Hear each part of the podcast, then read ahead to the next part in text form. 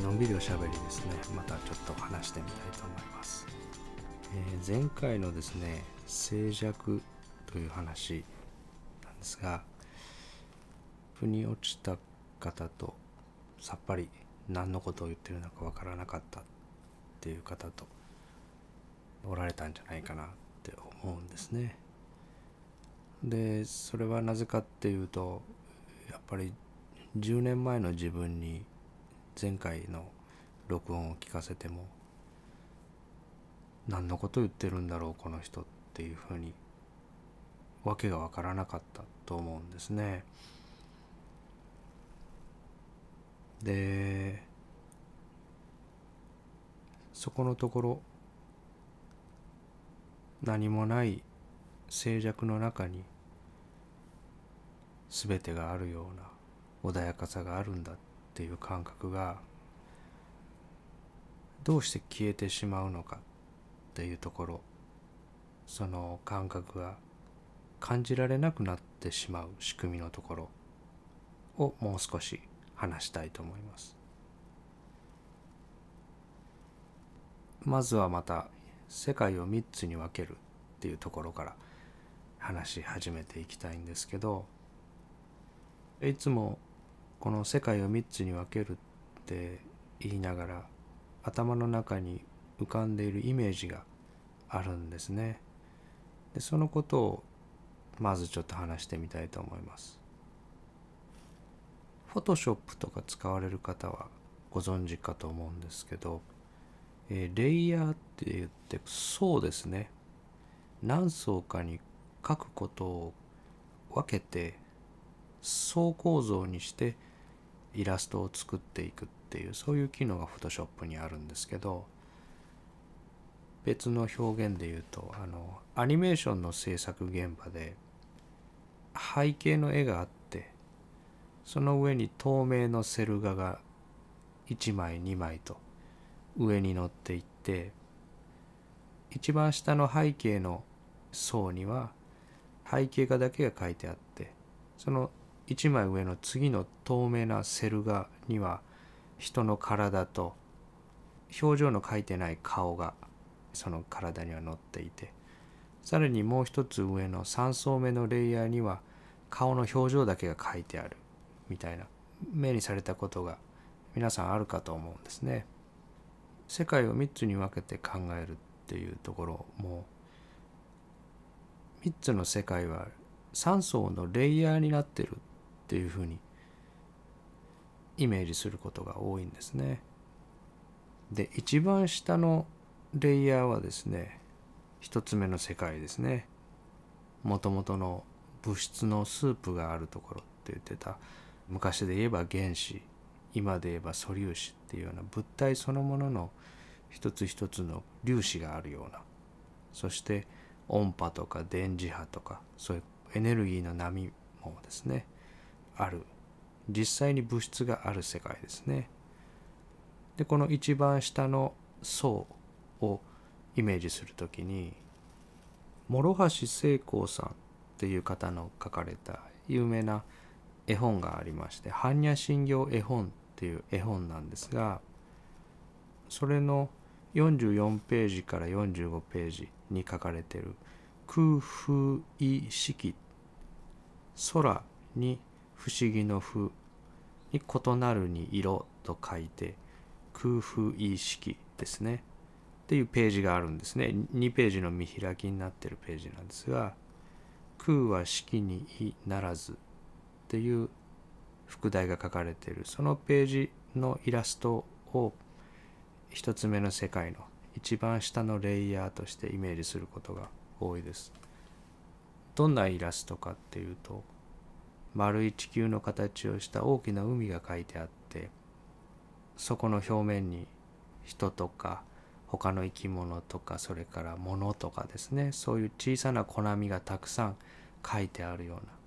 イラストですね。海の表面にさまざまな形をした生き物や物体が表現されているイラスト。それが一つ目の世界の。一番下にある層ですね。でその左側のページの45ページのちょっと中央寄りに人の形をした小波が一つ書いてあります。その小波の頭の部分に脳という臓器ができるわけですね。なぜだかわからないけどそういう臓器がそこに作り出された。でその脳という物質があるのも一つ目の世界です。一番下のその層にあってその脳という臓器からクラゲの足みたいに神経の電線が体のいろんな部分に垂れていてその先には外の世界の変化を感知するための受容器がたくさん取り付けられているわけですね。体の表面とか目の網膜とか耳の鼓膜とかいろんなところにセンサーがつけられていて脳からそのセンサーまでクラゲの傘を脳とするとその傘から下にコードが無数に垂れているということですね。でその受容器に当たった波の刺激をそのコードを伝って脳に送って脳の中の後頭葉視覚やですねそれとか側頭葉の聴覚やそれから中心孔の後ろの感覚やとかいろんな部位で感知してそこで世界を構成しているんですね。その脳の中に送り込まれて脳の中で作り出された世界が2つ目の世界ですね。1つ目の世界の中にコナミがあってそのコナミの頭のところに脳という臓器ができてそしてその中に作り出されたその一つ上の階層ですね上のレイヤーに2つ目の世界っていうのが立ち上がってる。それは物質のある世界とは一つある場所が違う次元が違う世界ですね。なのでその脳の上空にホログラムのようなものが立ち上がっていてそこが2つ目の世界っていうようなイメージをしてます。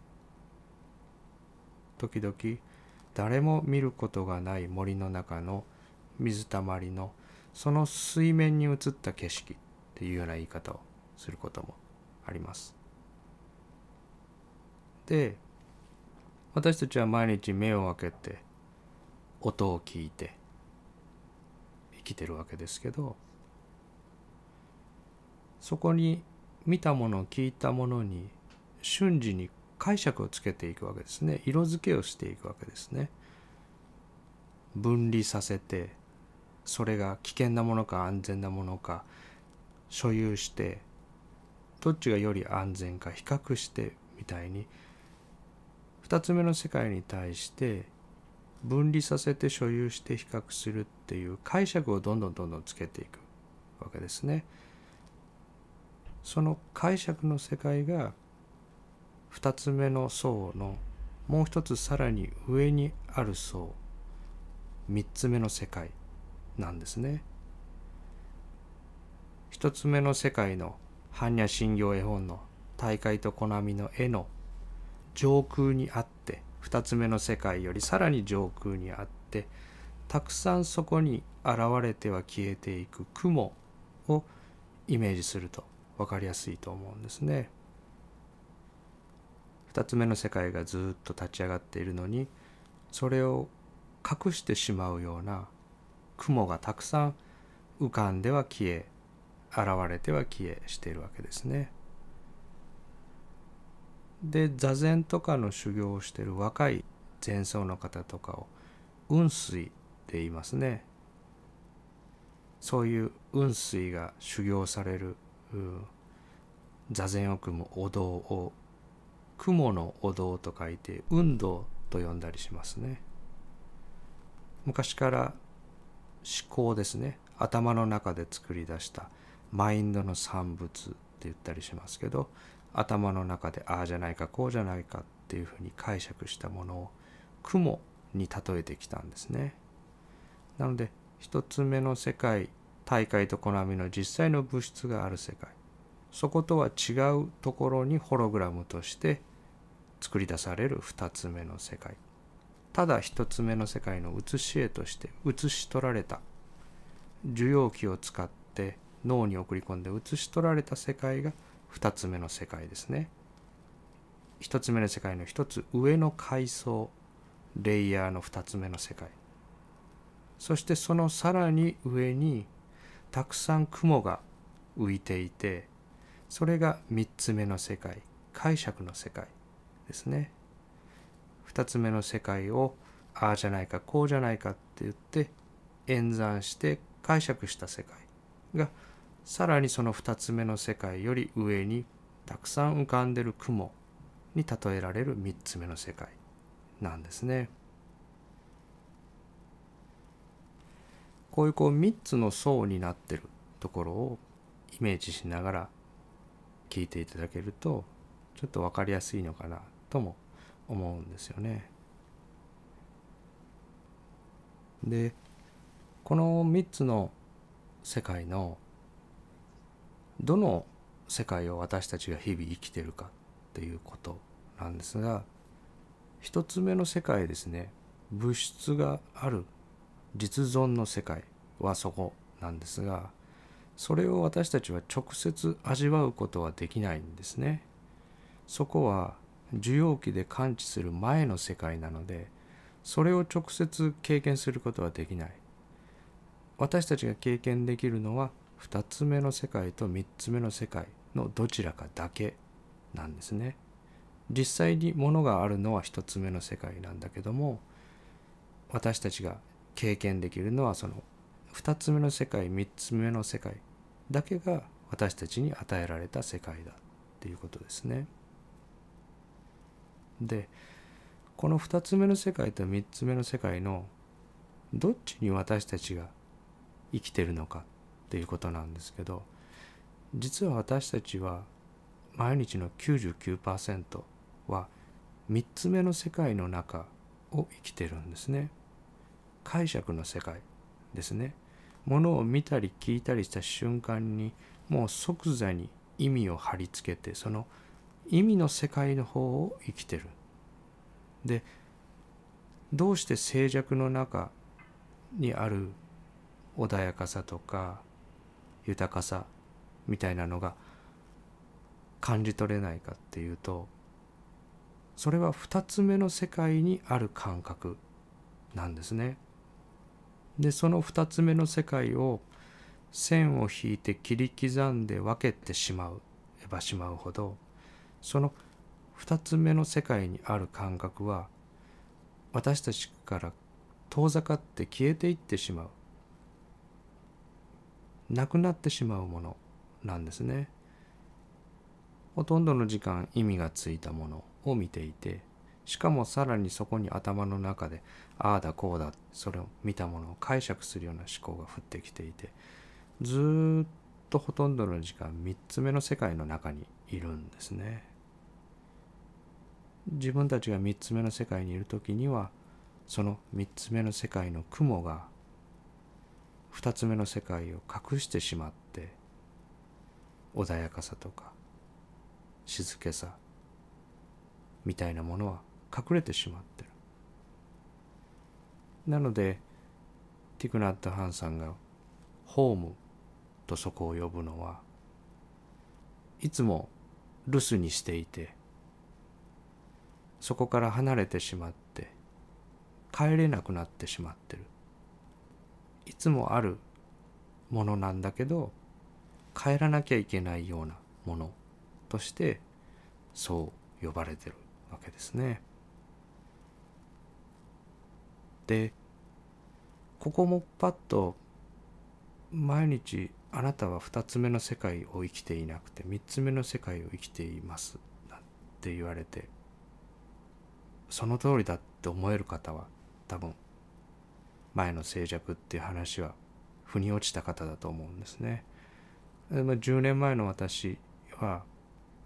お前が解釈の世界に生きていて解釈ばかりを見て聞いて生きているんだなんて言われてもきっと納得しなかったと思うんですね何のことを言ってるんだっていうふうに思ったと思いますあの昔話した「色眼鏡」っていう回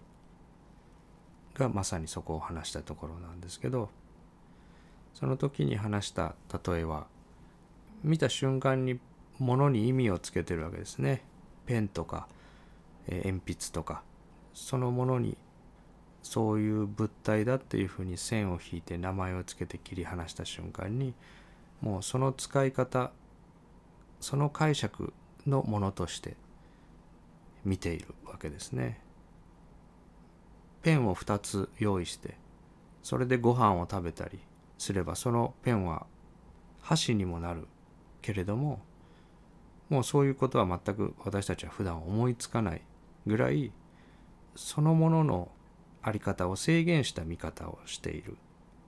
狭まった意味付けをして見ているっ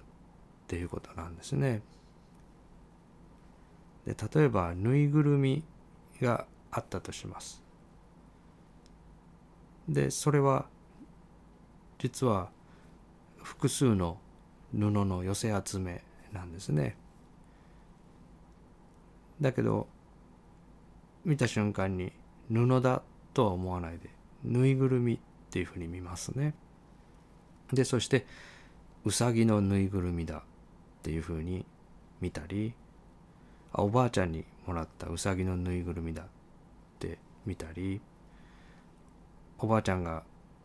手作りで縫ってくれたうさぎのぬいぐるみだっていうふうに見たり死んだおばあちゃんの手作りの形見のぬいぐるみだみたいに意味の貼り付ける量も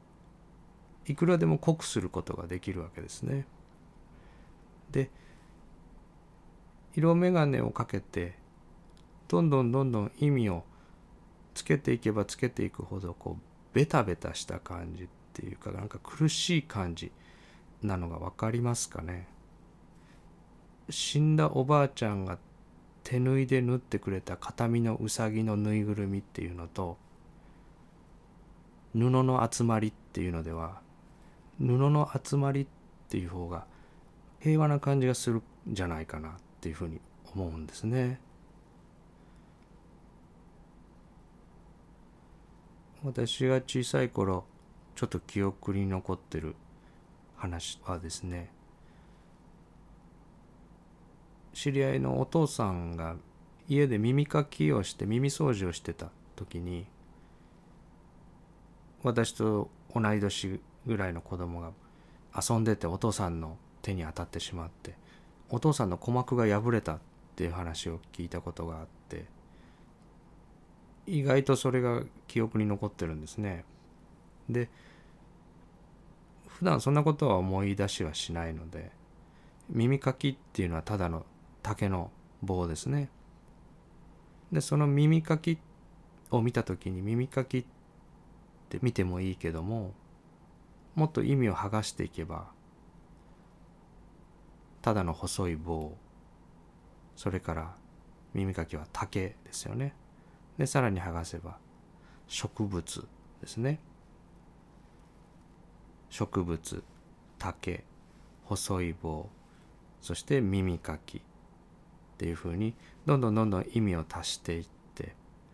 さらにもっとその出来事や解釈が乗っていけば耳に刺さるもの。そのお父さんはその後、えー、鼓膜が破れて中耳炎になったんですね。で難聴になるかもしれない。狂気になりますよね。耳の中に刺さるものなので。で自分の話ではなかったので今でも耳かきを見て怖いとは思わないですけどもしその中耳炎になった側だったりお父さんを中耳炎にしてしまった子供がもし自分だったら耳かきを見て怖いと思うかもしれないですね。自分が加害者になった記憶を思い出すかもしれないですね。もともとのただの植物が乾燥したものっていうのと耳に刺さるもの中耳炎を起こして人に危害を加えるものという解釈を比べると意味や解釈を貼り付ける前の方が静かで平和な感じがしますよね。こういうふうに見るもの見るものに次々と意味を張っていってそれぞれ違うんですねみんな。中国の一部の人には犬は食べ物に見えるんですね。私は昔犬も飼っていてその犬を食べるなんてのは本当にちょっと理解できないような感覚だけどそういう眼鏡をかけてる人がひどい人だっていうわけではなくて日本人がクジラを食べるのも同じですね。欧米の方から見ればそれは非常に嫌悪感を覚えるような食文化だったりするわけですね。でこうやって次々と見たもの聞いたものに解釈を貼り付けているっていうのをものだけじゃなくて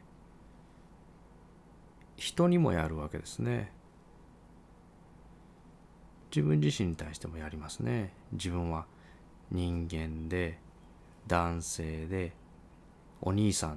てラベリングしてもいいしおじさんってラベリングしてもいいしおっさんとかじじいとかどんなふうにラベリングしてもいいですね。でそれからダメなやつだとかバカな男だとか自分に対してネガティブなラベリングを貼り付けるっていうこともやるわけですね。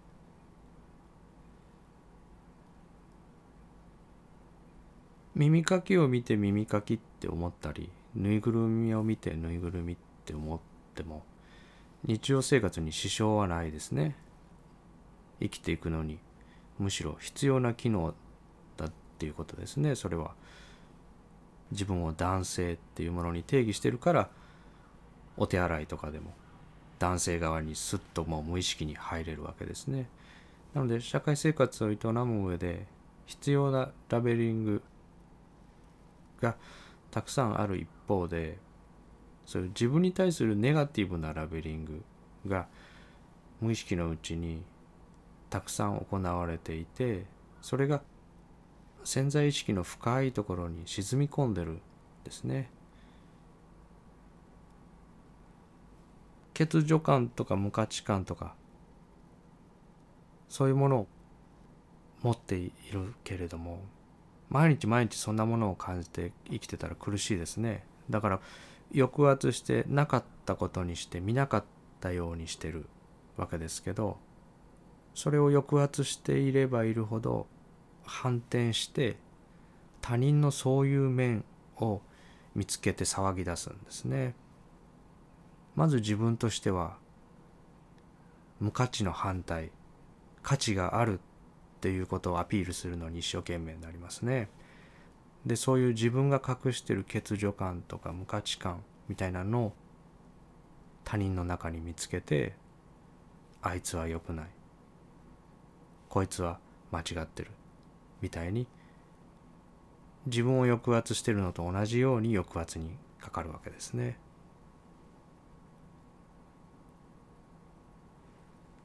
自分が握ってる正しさみたいなものが実は自分をいじめてるのに気づかないで同じ弱さを持った他人をいじめにかかる仕組みですね。こういう深いところにある分離した個人という前提そのものの中に存在しているネガティブな価値観みたいなものが解釈に多くの影響を与えているっていうことは知っておいていいと思うんですね。自分に価値がない無価値だっていう感覚は言い換えれば周りの人から好かれないっていうことですね。だから私は嫌われやすいみたいなビリーフをもともと持ってるものだけれども自我の活動が強い時には強くなりやすいシステムで私たちが動いてるっていうことですねそういう演算プログラムだっていうことですね。ものに意味を貼り付けて人に意味を貼り付けてそして私たちは出来事にも意味を貼り付けますね。例えば3時の待ち合わせに30分遅刻したみたいなことがあったとしてでいや申し訳ないことしたなと思って会ってで相手の人はまだ待っててくれていいよいいよ気にしないで私もちょっと遅れたからみたいなことを言ってくれたとします。で事実は3時半に人と会ったっていうのが事実ですね。でもそこにどんどんどんどん解釈が入っていくわけです。待ち合わせに遅刻した。大切な人を待たせた。大切な人を30分待たせたので相手は内心怒ってるはずだ。というふうに3時半に人と会ったっていう事実に対してどんどんどんどん意味をつけていくわけですね。でここで「私は嫌われやすい」っっていう眼鏡を自分に対してかけてたとするとこの物語がさらに先に進んでいくわけですね。大切な人を待たせて怒らせたので嫌われたかもしれない。大切な人を待たせて怒らせたので嫌われてあいつは約束も守れない人だって言いふらされるかもしれないっていうふうに起きた物事自体はシンプルなんだけどそこに自分が握ってる私は嫌われやすいっていうビリーフが解釈をどんどんどんどんつけていってその色眼鏡の色が濃くなって世界がどんどん暗くなっていく実際に色眼鏡を何重にもこうたくさんたくさんこう重ねてかけてるようなイメージですね。もしこの待ち合わせの時大雪が降ってたり台風が来てたりして全国的に交通が麻痺してたとかそういう状況だったっていう時と待ち合わせを忘れてた自分のせいだったっていうふうに落ち度が自分にあった場合だと自分のミスの時の方が苦しいですよね。なので私たちは起きた事実ではなくて解釈の方で苦しんでるんですね。状況に苦しんでいるのではなくて自分で自分に浴びせてるこう自己否定って言いますかね。それで苦しんでる。でこういう時の関わり方っていうのは3つあると思うんですね。1つ目はその物語の中で解決に動く。っていうことですね。例えば待ち合わせで遅れた相手のところに行ってあげて相手の人に一緒に謝ってあげるとか相手の人が怒ってないかどうか一緒に確かめてあげるとかその解釈を前提として色眼鏡の世界をそのままにした中でその世界を良くしようとするやり方ですねほとんどの3つ目の世界の中でのやり取りはこれになってしまうわけですね。で2つ目はその物語そのものをそれは本当だろうかっていうふうに剥がしていくっていうことですね。大切な人を待たせてきっと怒らせたので私は嫌われてしまったかもしれない嫌われたそれって本当だろうか怒らせたそれって本当だろうか待たせた。それって本当だろうか。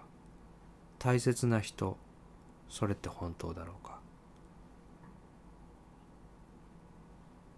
ある出来事が起きた時に苦しくなってその苦しさを生み出している解釈を解除しに行く。っていうのが2つ目ですね。でこの非二元論がとても大切なメッセージなのはその最も根元にある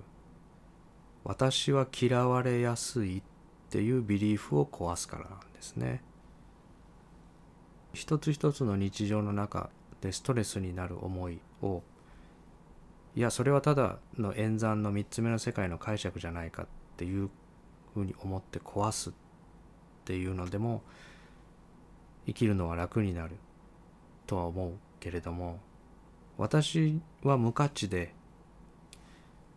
小さくて足りないところがあって人に嫌われるみたいなビリーフをそのままにして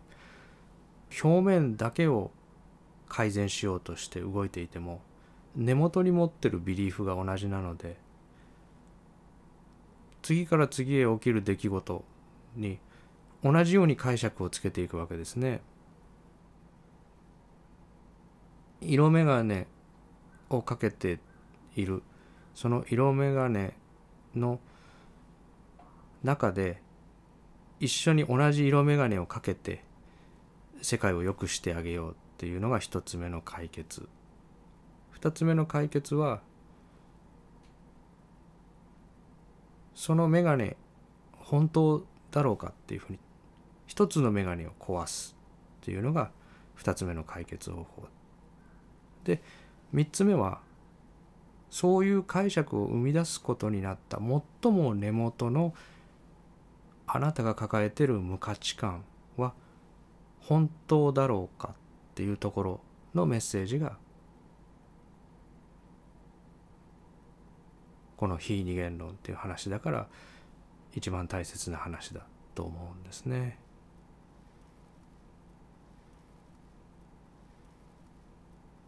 で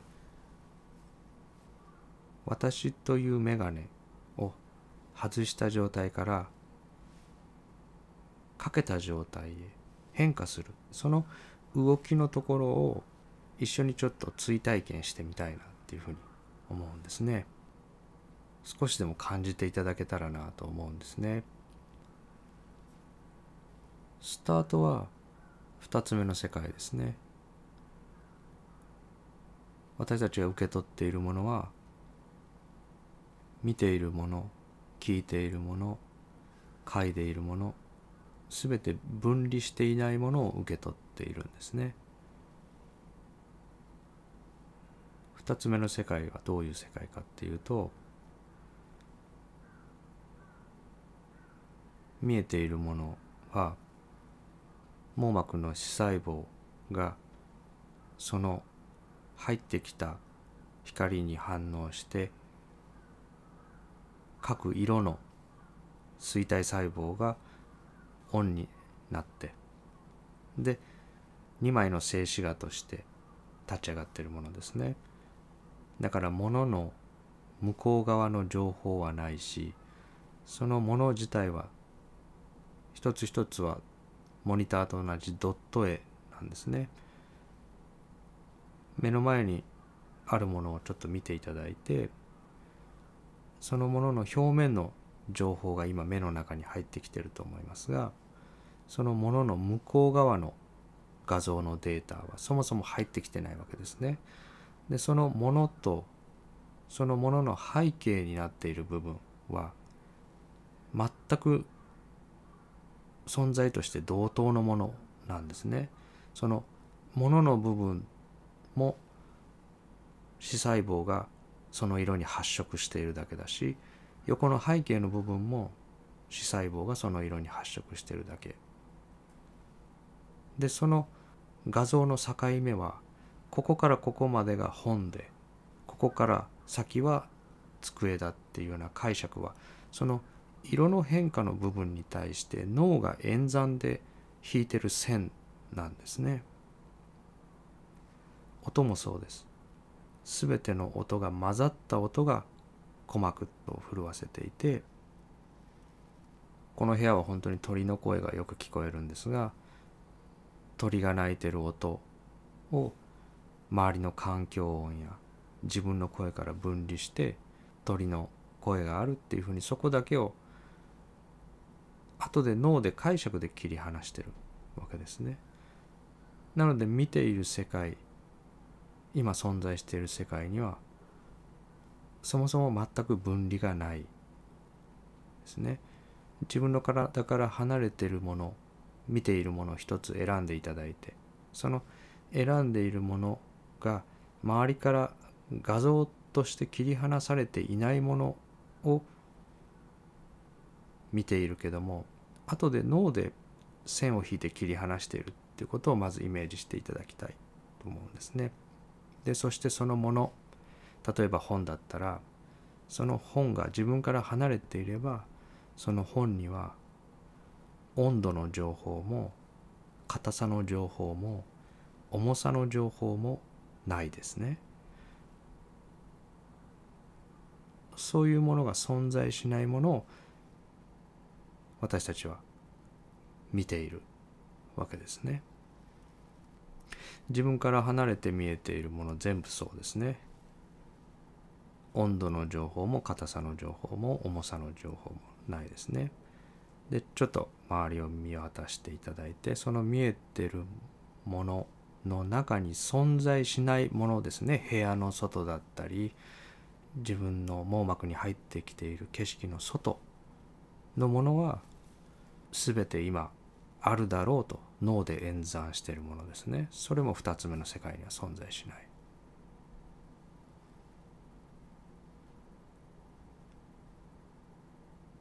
そういう自分たちが実際に経験しているものをご自身でこう見ていただきたいんですね。人に言われてじゃなくて自分の目で見て自分の感知しているものが何なのかをお一人お一人で確かめていただきたい。そのもの意味を全部剥がした線を引く前の世界。が穏やかで平和なところ。静けさの中に全てがあるような感じ。全く年を取っていなくて変化しないもの。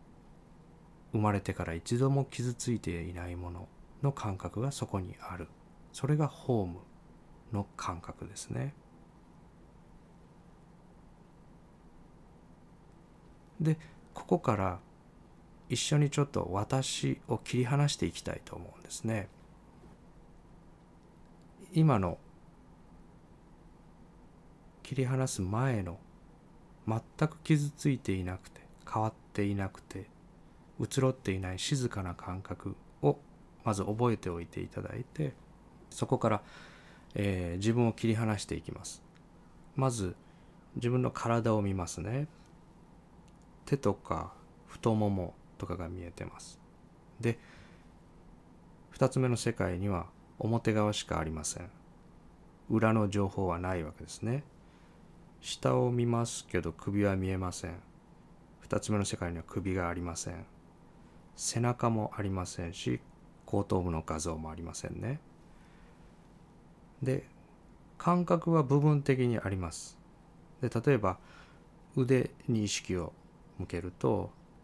腕が椅子に触れてる感覚が少し出てきます。腕の感覚があるな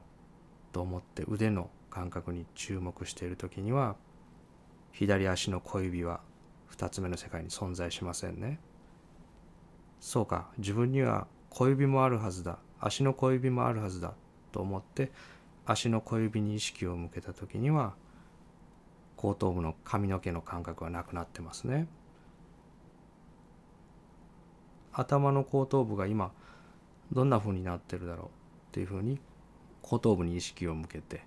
後頭部の感覚を探している時には左の肘の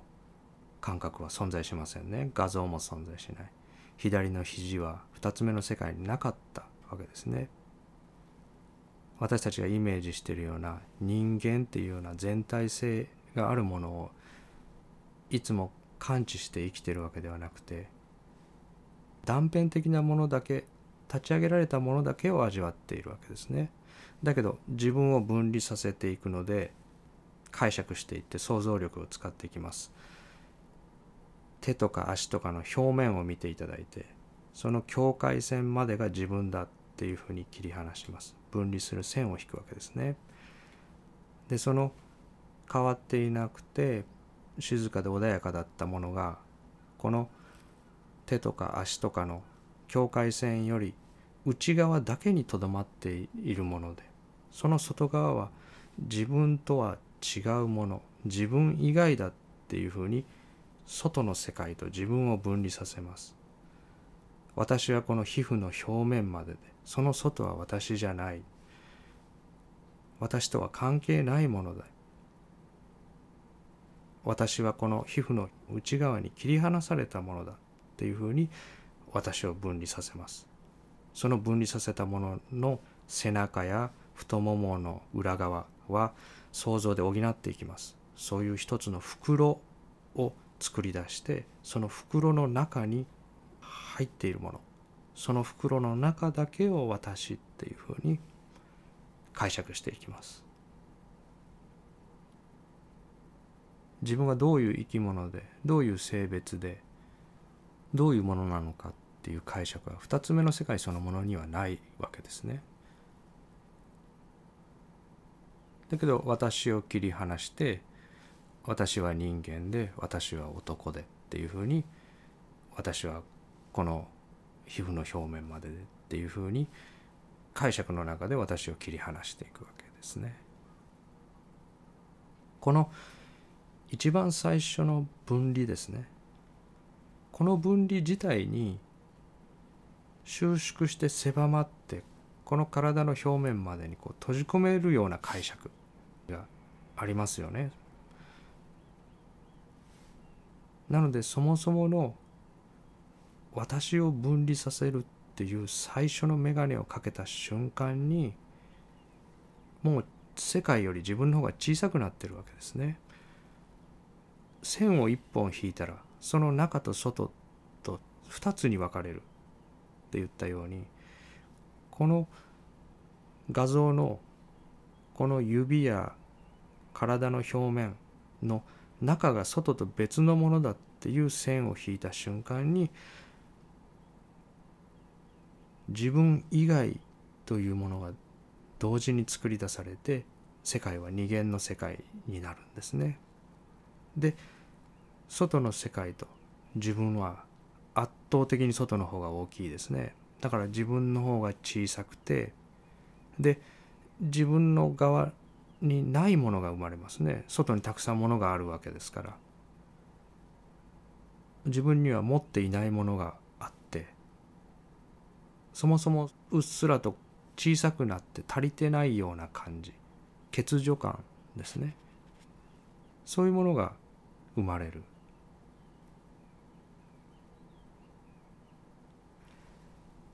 この2つ目の世界のこう閉じられていなくて開いていて緩んでいて制限されていないような感じ。意味を剥がして剥がして剥がしていった時おばあちゃんの形見の手縫いのぬいぐるみの世界から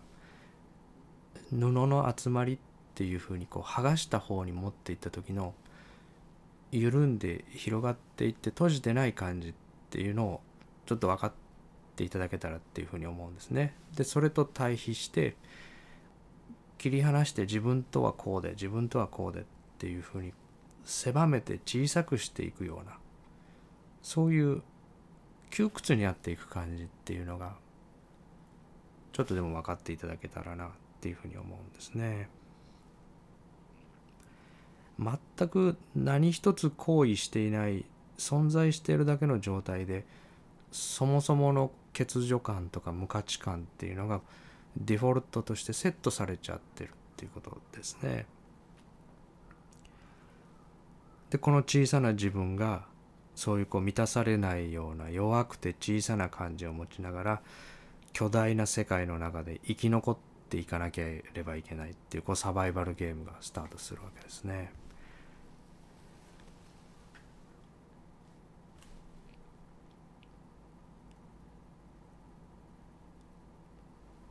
自分はこの皮膚まででその皮膚の内側に閉じ込められている物体をコントロールしている責任者でその皮膚から内側のものがどれだけの時間サバイバルできるのかの責任をこの自我が負ってるってなったらそれはもうホラーゲームですね。2つ目の世界の感覚制限されていなくて静かでああしろこうしろって一切言われてないけどもそこにあることがただ受容されているような感覚から一転してこの小さな自分の中にあるものを自分の力で生き残らせなきゃいけないっていう設定はそれは苦しいですよね。自分の鼻の高さがなんで今この高さで？自分の眉毛の太さがなんでこの太さなのか？自分の声がどうしてこんな声なのか？何一つ知らされてないですね。心臓がどういうリズムで拍動するのか？今日一日自分がどれだけの尿を作るのか？今日一日がん細胞が5,000個私の体の中で生まれるって言われてます。17秒に1個ですね。それを自分の白血球が駆除してくれるかどうかもわからない。手の甲を見ていただきたいんですね。手の甲静脈が走ってますね。どうしてこんな形に静脈が走っていてどうしてここで分岐していてどうしてこういう色でこの位置に静脈が走っているのか。何も知らされてない。これが自分の責任でサバイバルしなきゃいけない。っていうのは相当に無理な設定だと思うんですね。一説によるとですね幼児期の子供は1日に約300回笑うって言われてます。大人はそれに対して1日15回。どんどんどんどん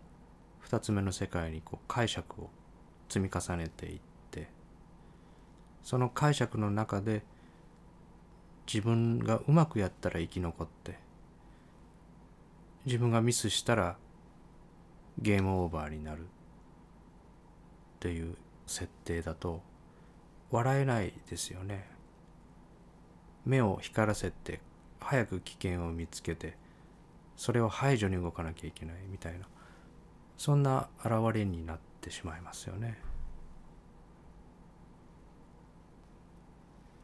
毎日の生活の中で3つ目の世界の中で物語の中でのやり取りをしている間は前話した全てがあるような静寂の感覚っていうのは消えてしまっていてそこはいろんな物語を落とした時に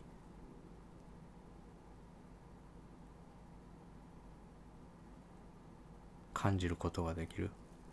帰ってこれる場所だっていうこと。